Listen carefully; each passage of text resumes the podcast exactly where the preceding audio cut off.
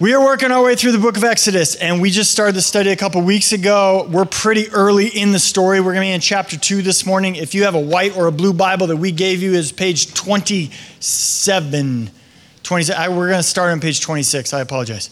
At the bottom right there. Um, we talked two weeks ago about how the book of Exodus is going to be the story of how the people of God become the people of God. So prior to this, God was speaking mostly to individuals and working on kind of like a case by case basis. And at the end of this, the, there's going to be a people that are God's people, and God is going to deal with these people as the people of God, as a group, as a whole. And so this is going to carry on through the rest of the scriptures, even to 2022. God wants to produce a people on the earth. Like, God doesn't just want you to understand salvation and then end up going to heaven one day. God wants you to understand His goodness and sacrifice and redemption towards you and then become a part of a community of people who are proclaiming that good news to the entire earth. Like, that's the idea. That's what God wants to. He intends that you would belong to the community of those who celebrate and proclaim His goodness and redemption. That is why when Jesus left, He said, Go and build a building. No, that's not what He said. Go and write a book. No, He didn't say that either. Go and make disciples because he's trying to produce a people. God's intention has always been to produce a people so then we are part of a whole that we matter and belong to something bigger than ourselves. So, we're going to see that process play out clearly in this entire book, but we're going to see like the seedlings of that process taking place this morning in Exodus chapter 2. And I think it's really interesting on how God is working that in his people. Might be a little surprising as we go through it. So here we go. Verse 11 of chapter 2, we covered the first 10 verses last week, so we're jumping in the middle of the chapter here. One day, verse 11, when Moses had grown up, he went out to his people and looked on their burdens, and he saw an Egyptian beating a Hebrew, one of his people. And he looked this way and that, and seeing no one, he struck down the Egyptian and hid himself and hid him in the sand. Side note, not in my notes, but if you have to look this way and then that way and then do the thing you're going to do and then cover it up, bad idea. Right? Just and that's free. Not even in my notes. You're welcome. Bonus content right at the beginning. Good old life advice from Uncle Moses. So, I read this and I think to myself, who made you in charge of this, Moses?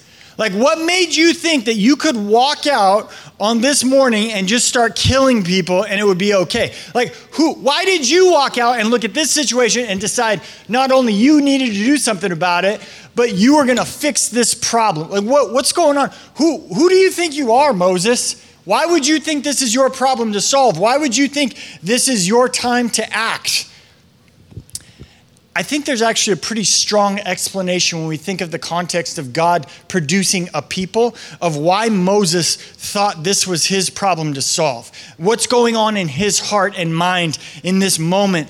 And, and if you take a second and think about the people we know are in Moses' life, it might make a lot of sense. And you might see this bigger picture of how God is producing a people. Just a quick recap, okay, so you kind of catch up to speed with the story of where we're at here the king of Egypt, and sometimes I'm going to call him king of Egypt, and sometimes I'm going to call him Pharaoh.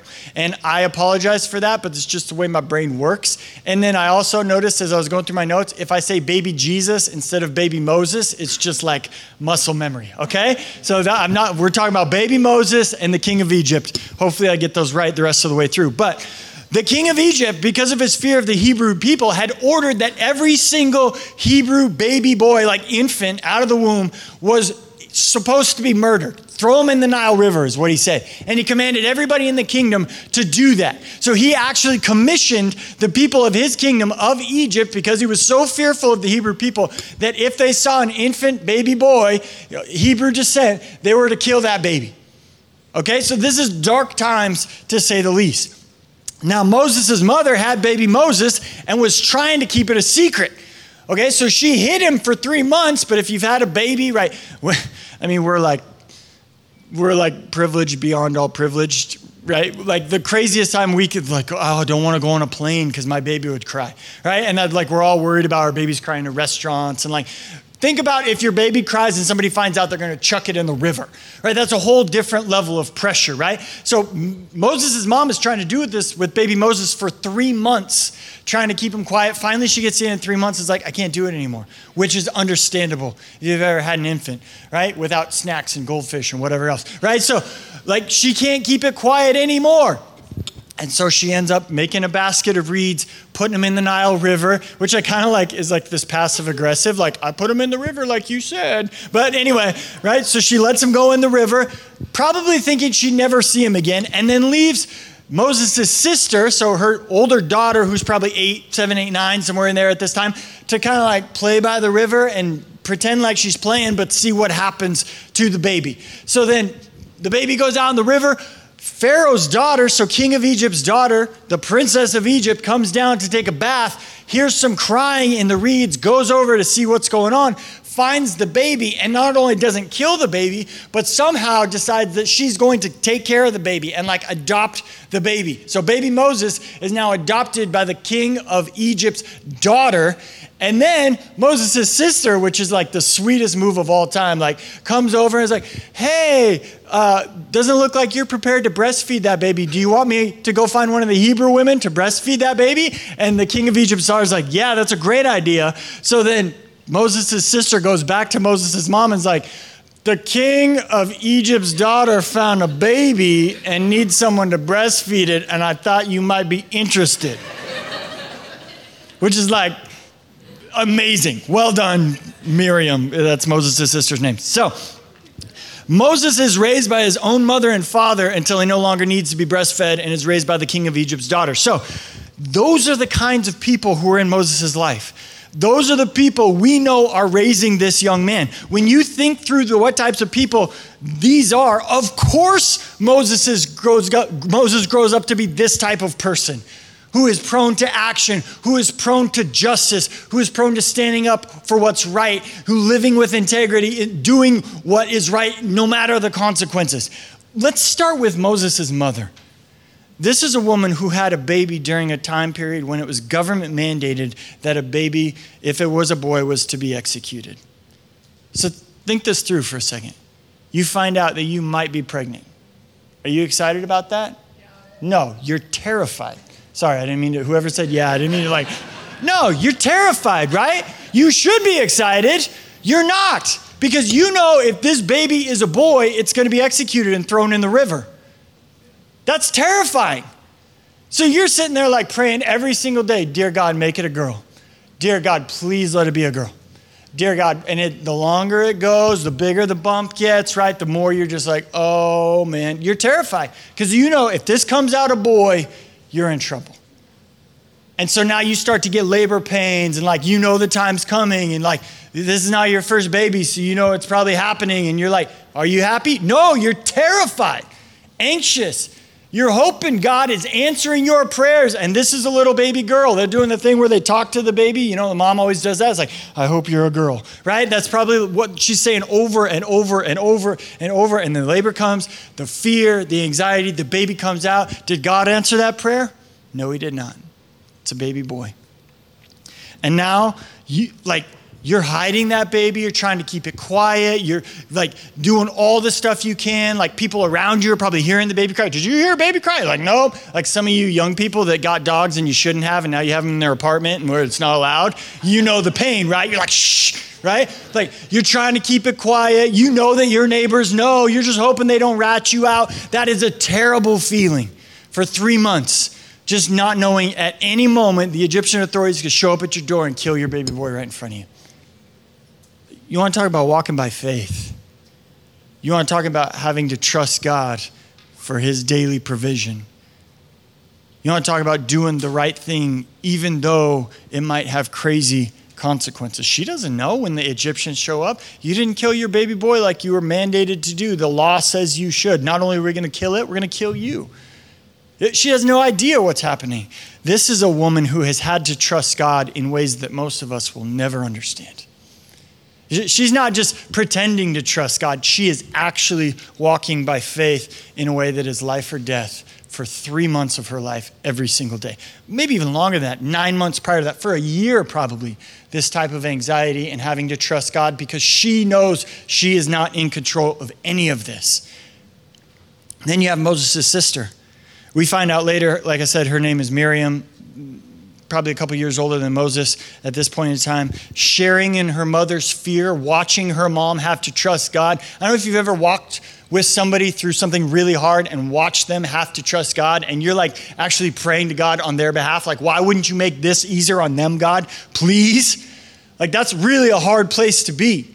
And, and so Miriam's watching her mom go through this, praying, obviously, with her mom that this would not be a baby boy, is my guess. Then the baby comes out, and now she's probably helping as much as she can to keep this baby quiet. And then when the decision is made to like let the baby go, she's the one that's sitting there by the side of the riverbank. Can you imagine how anxious those moments were? Watching your baby brother just be like floated out into the Nile River. There's crocodiles in the Nile River, by the way. When the Pharaoh's daughter comes down, king of Egypt's daughter comes down to take a bath, and you don't know, oh no, she heard it, and you're just thinking, is she gonna kill it? Is she gonna push it in the water? Is she gonna put her foot on it? What's she gonna do? Right? And then she watches God come through in this incredible way where at the end of the story, Moses is back home being raised as commissioned by the palace to breastfeed baby Moses. Like, this is incredible. Like, she's seeing the goodness of God and the faithfulness of God and coming through in ways she did not understand like most of us would never, ever live through. And this has been going on for a while now, right? Moses' mom, Moses' dad, probably, Moses' sister, walking by faith, walking this out. Remember, God intends to produce a people, and this is how he's doing it, right? He's showing himself faithful and good to generations of people, and they pass that lifestyle and identity on to the next generation. Trusting God, walking by faith. You guys see us do this, you do this. And this has been going on for even longer than just Moses' family. Not forget, remember chapter one, Moses' mom and dad had this example set for them. If, if you remember the integrity of the midwives in chapter one, when Pharaoh said, Hey, when you see a Hebrew baby and it's a boy, kill it on the spot. And they're like, We're not doing that. And they didn't do it. And what does it say at the end of chapter one? God blessed them right? So this is the example that's set for them. Like they did the thing that God told them to do, even though there might have been crazy consequences, and God blessed them mightily. And now Moses' family is like, hey, we know people who did what God called us to do in the face of adversity. Maybe if we're faithful and live with integrity and do what God calls us to do in the face of adversity, God will bless us too. And he's now building a people, example after example after example after example. We had this legacy two chapters in, the people of God walking by faith, trusting in God, seeing God come through in the difficulty and the hardship. And these are the types of people that raised Moses. You don't think this had an effect on how he saw the world in his place and plan, eh, eh, his place in the plan of God for his people? Of course it did. Think about the stories Moses must have heard when he was growing up. Right? Something tells me he talked more about God coming through than how bad the Seahawks are going to suck without Russell Wilson. Right? Like there was like they were sitting around barbecues like talking about high school sports. No. They were like, "Hey, the Egyptians came in, didn't find our baby. Hey, this person like this is like an incredible story, probably story after story after story of God's goodness and faithfulness and bringing these people through." And Moses grows up in this family and community of people who actually had to walk by faith and saw God make a way where there was no way. Of course, Moses grew up to believe that God would deliver his people. It, like, this is not a man who grew up in a family of hypocrites. This is not a man who grew up in a family of, of people who thought about believing in God, who said they believed in God but lived something else. This is the product of a family legacy of walking by faith who also existed in a community of people who walked by faith. The identity of this people was that they are God's people, and they actually lived as if that was true. So when Moses grows up, it's as normal as breathing for him to live life like he believes God will save his people. This is a powerful picture for us especially for me. I got three kids right now. As a youth pastor for a long time, you know what I know about kids? They could tell when you're full of crap. it's an incredibly powerful picture for us because our kids can smell hypocrisy on us. So if you want to say you live by faith and you just walk by sight, if you want to say you trust in God, but you trust in your wallet or you trust in your comfort or you trust in your convenience, which is so tempting to do in America in 2022, if you want to say something and live something else, your kids are going to see that. The young people, the next generation, they're all going to see that. Like you can't, you can't like they know. They live in your house. They hear you talk. This is a powerful like encouragement for us. I kept thinking this week about the average American kid and just like the types of gatherings they would be in and the types of stories they would hear. And, and I don't know if we are the type of people or tell the types of stories of the goodness and faithfulness of God, maybe because we don't really walk by faith that much.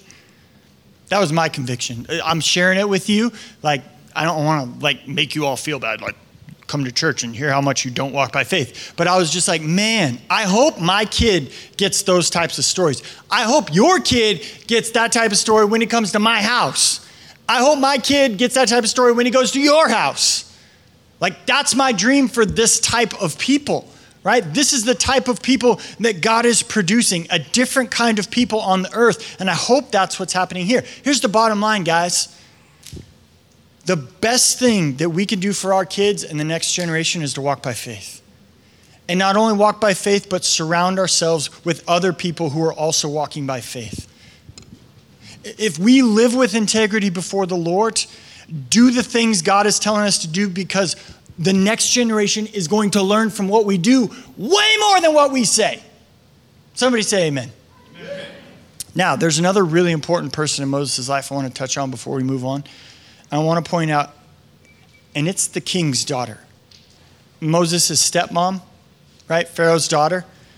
This is a woman we don't know anything about other than when it was the law to kill a baby boy, she wouldn't do it. And not only would she not do it, she did the opposite. She embraced that baby and raised him as her own. This is not a passive woman. This is not a woman who's indifferent to suffering. This is a very compassionate, very kind, very action oriented woman. Like when you see something going wrong, she didn't walk on the other side of the street. She picked up that baby and said, Somebody needs to raise this. And I'm sure the Holy Spirit was telling her too, but this is a woman that raised Moses, right? You think that he got passivity from her? Like she saw a baby in the river and decided to raise it for the rest of its life. This is a level of compassion and sacrificial love and conviction to do the right thing that was clearly passed on to Moses as she raised him. And this is where it starts to get a little sticky, right? Because sometimes as the church, we position ourselves as the good guys and everybody on the outside is the bad guys. And we actually position ourselves like, this is our team and that's the other team. So if we are a team and they're a other team, they're our enemies. And the problem is, the Bible never says there are our enemies. Jesus died for the people outside the church. In fact, Jesus only died for people outside the church when he died. Think about that, right? So when you raise kids and you're like, they're the enemy, they're the enemy, they're the enemy, they're the enemy, and then they go off and live out in the world and they meet somebody who doesn't have the same ideals as them, and they're like, wait a second, that person is really kind. That person is really compassionate. Wow, that person is really joyful. It like breaks their theology because they've been told they're the enemy the whole time. That's not in the scriptures. Right? This is a woman who is not part of the people of God and is modeling the character and love of God in incredible ways to Moses. God uses what this woman has to raise up his people. We are all created in the image of God. So you, knew, you should not be surprised to find people who maybe have ideas that are against the scriptures, but are still reflecting the broken image of God within them in certain ways. It shouldn't blow your mind that some people are incredibly kind. You shouldn't be like, oh, they're right. And if you do the thing where you preach everybody out there outside of the enemy, it's going to be really hard for you to reconcile that when you're like, yo, this person is preaching something is clearly against God, but they're the most kind, loving person I know. Right? How does that happen? Well, they were made in the image of God. Right? Now, they still got the problem of dealing with their sin. You don't get to heaven by being kind, but that's another sermon for another day. Here we go.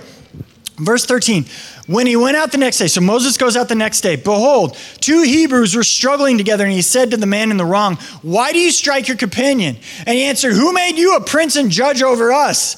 Do you mean to kill me as you killed the Egyptian? Then Moses was afraid and thought, Surely this thing is known. And when Pharaoh heard it, he sought to kill Moses. But Moses fled from Pharaoh and stayed in the land of Midian, and he sat down by a well. So Moses grows up with this understanding that God is going to deliver his people.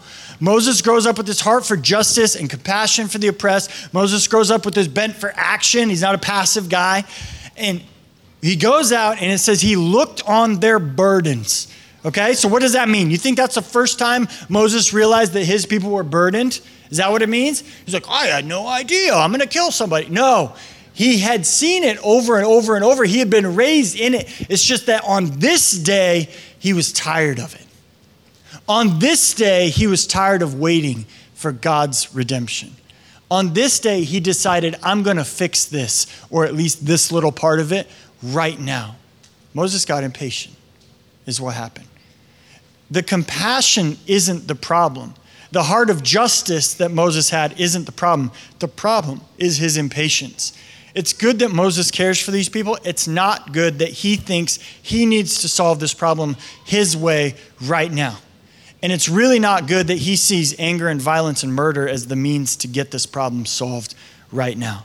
And look at this. He thinks he's doing this great thing to lead the people, right? He comes back out the next day and he's like, Can't we all get along? And do the people want to be led by him?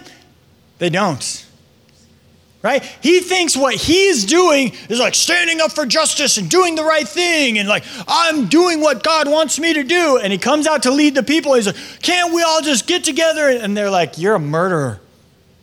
You gonna murder us too? So he thinks he's stepping into leadership, and the people don't want anything to do with being led by him. And now all he has is fear and the expectation of consequences for his action. He ends up running away out to the desert and basically is now self exiled. You, should write this down. I, I wrote this down because I need it. You probably need it too. Well, maybe you don't. Maybe you're better than me, but here we go. The right plan at the wrong time is the wrong plan. Right motivation, wrong time, terrible results. And, and this is funny because so much of the Christian teaching is just trying to get people to do what God wants them to do, right? Like pastors spend hours and hours and hours just do what God wants you to do, do what God wants you to do, do what God wants you to do. But inferred in that idea of doing what God is calling you to do is to do what God calls you to do when He's calling you to do it, and also the way He's calling you to do it. Moses is right in line with the heart of God to deliver his people, but Moses wants to do it right now. And because he wants to do it right now, he doesn't have time to see how God wants to do it. And so he ends up getting himself in a huge mess by doing it his own way in his own time. We talk a lot about how not doing what you know God wants you to do is a miserable place to live.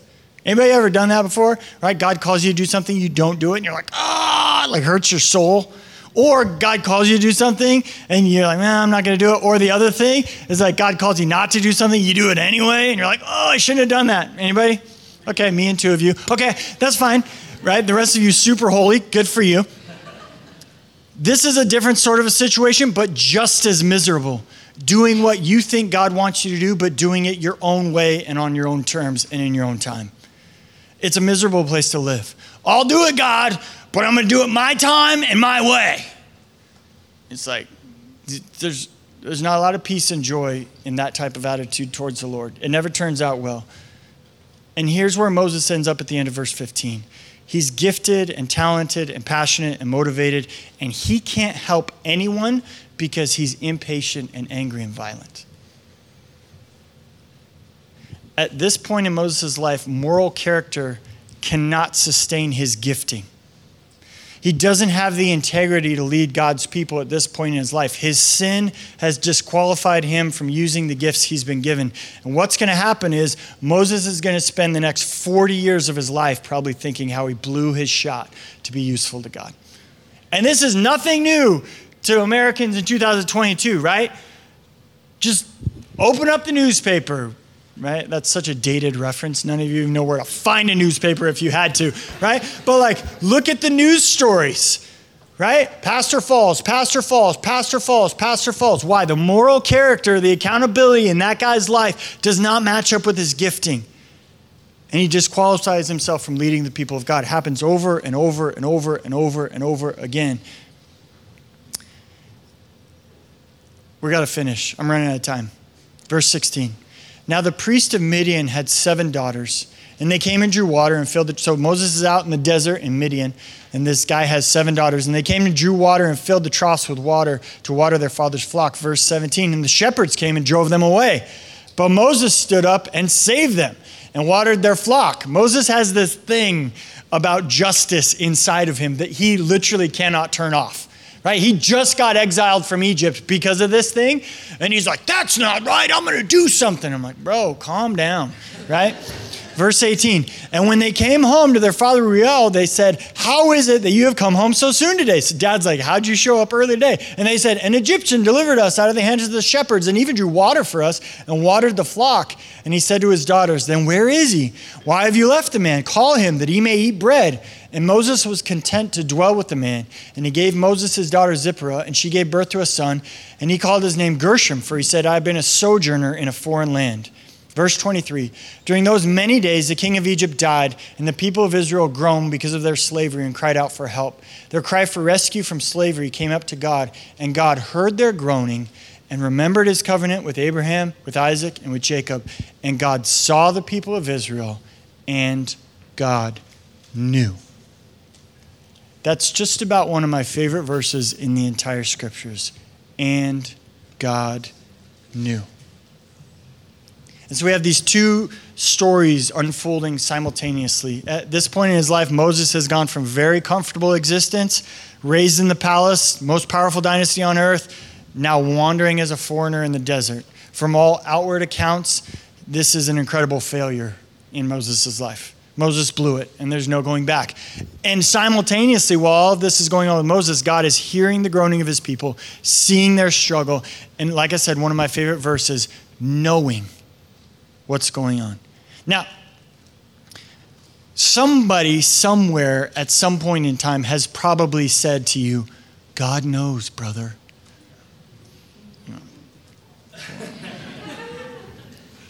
right? I what do they mean when they say God knows? Right? Like my parents just died. Like my family's blowing up. My kid's not doing well. I can't fix this. Like, we, we're just gonna tell me God knows, write it on a coffee cup, and we'll be fine? What should it mean to us if we are to understand the power of the idea that God knows? Because here's my problem I know that God knows, I just he, wish He'd get on my timeline.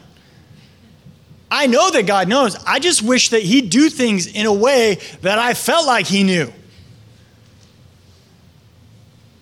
I would find much more comfort in the idea that God knows if He did things that I wanted Him to do. There's times when God just doesn't work fast enough for me. There's other times when He's calling me to do something I don't want to do yet. So simultaneously, God is both too slow and too fast for me.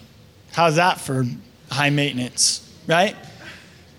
Like, I'm like, God, slow down. God, speed up. God, do what I want.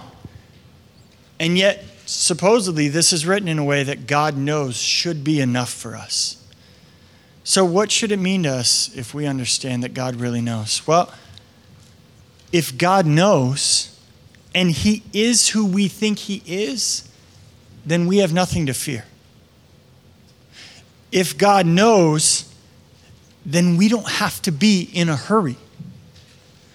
If God knows, then we don't have to compare ourselves to anyone else. If God knows, then we don't have to be in a hurry. If God knows, then we don't have to be in a hurry. See, I wrote this for myself, so that one got in there three times if God knows, we don't have to control and manipulate other people. If we really believe that God knows, then we should find rest. If we really believe that God knows, then we should have peace. If we really believe that God knows, then we should know joy. There's a passage in 1 Timothy where the Apostle Paul is writing to Timothy, his young pastor, like that he's mentoring.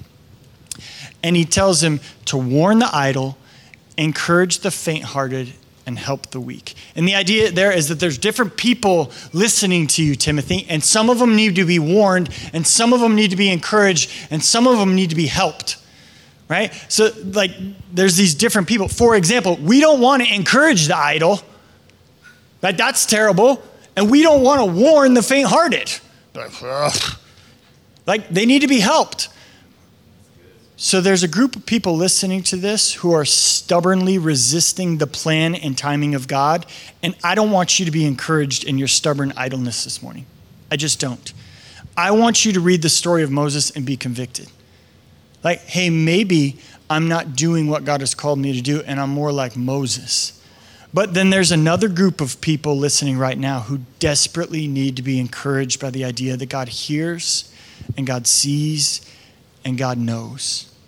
And, and, I pray that you allow the Holy Spirit to encourage you in those things this morning. You have nothing to fear. You, you don't have to be in a hurry. Anxiety does not have to own you. God knows. God is producing a people who the idea of God knows means we don't have to be in a hurry because we know that He knows. God is producing a people who have nothing to fear because we know that He knows. God is producing a people who have found rest and peace and joy because we know that He knows, and that's enough for us. Amen? Worship team, come on back up and we'll uh, sing of that good God that I just told you loves you so much and knows what's going on in your life. Father, I'm grateful for your word and how it encourages us and strengthens us and rebukes us sometimes if we need it, Lord. And Lord, we covered a lot today as we watched you build uh, a people, Lord. Uh, we saw a people who walked by faith, Lord, who told stories of your goodness, who produced the next generation of people who walked by faith. Not walked in comfort or convenience, Lord. Maybe that's convicting to us, Lord. We saw uh, a person who disqualified themselves from leading because they weren't waiting for your timing and weren't waiting for your way. And then we found rest in the idea that you know. You hear and you see and you understand. And you're not indifferent to the hardship of your people, Lord. But you answer each and every prayer in a way that we would answer it if we knew what you knew.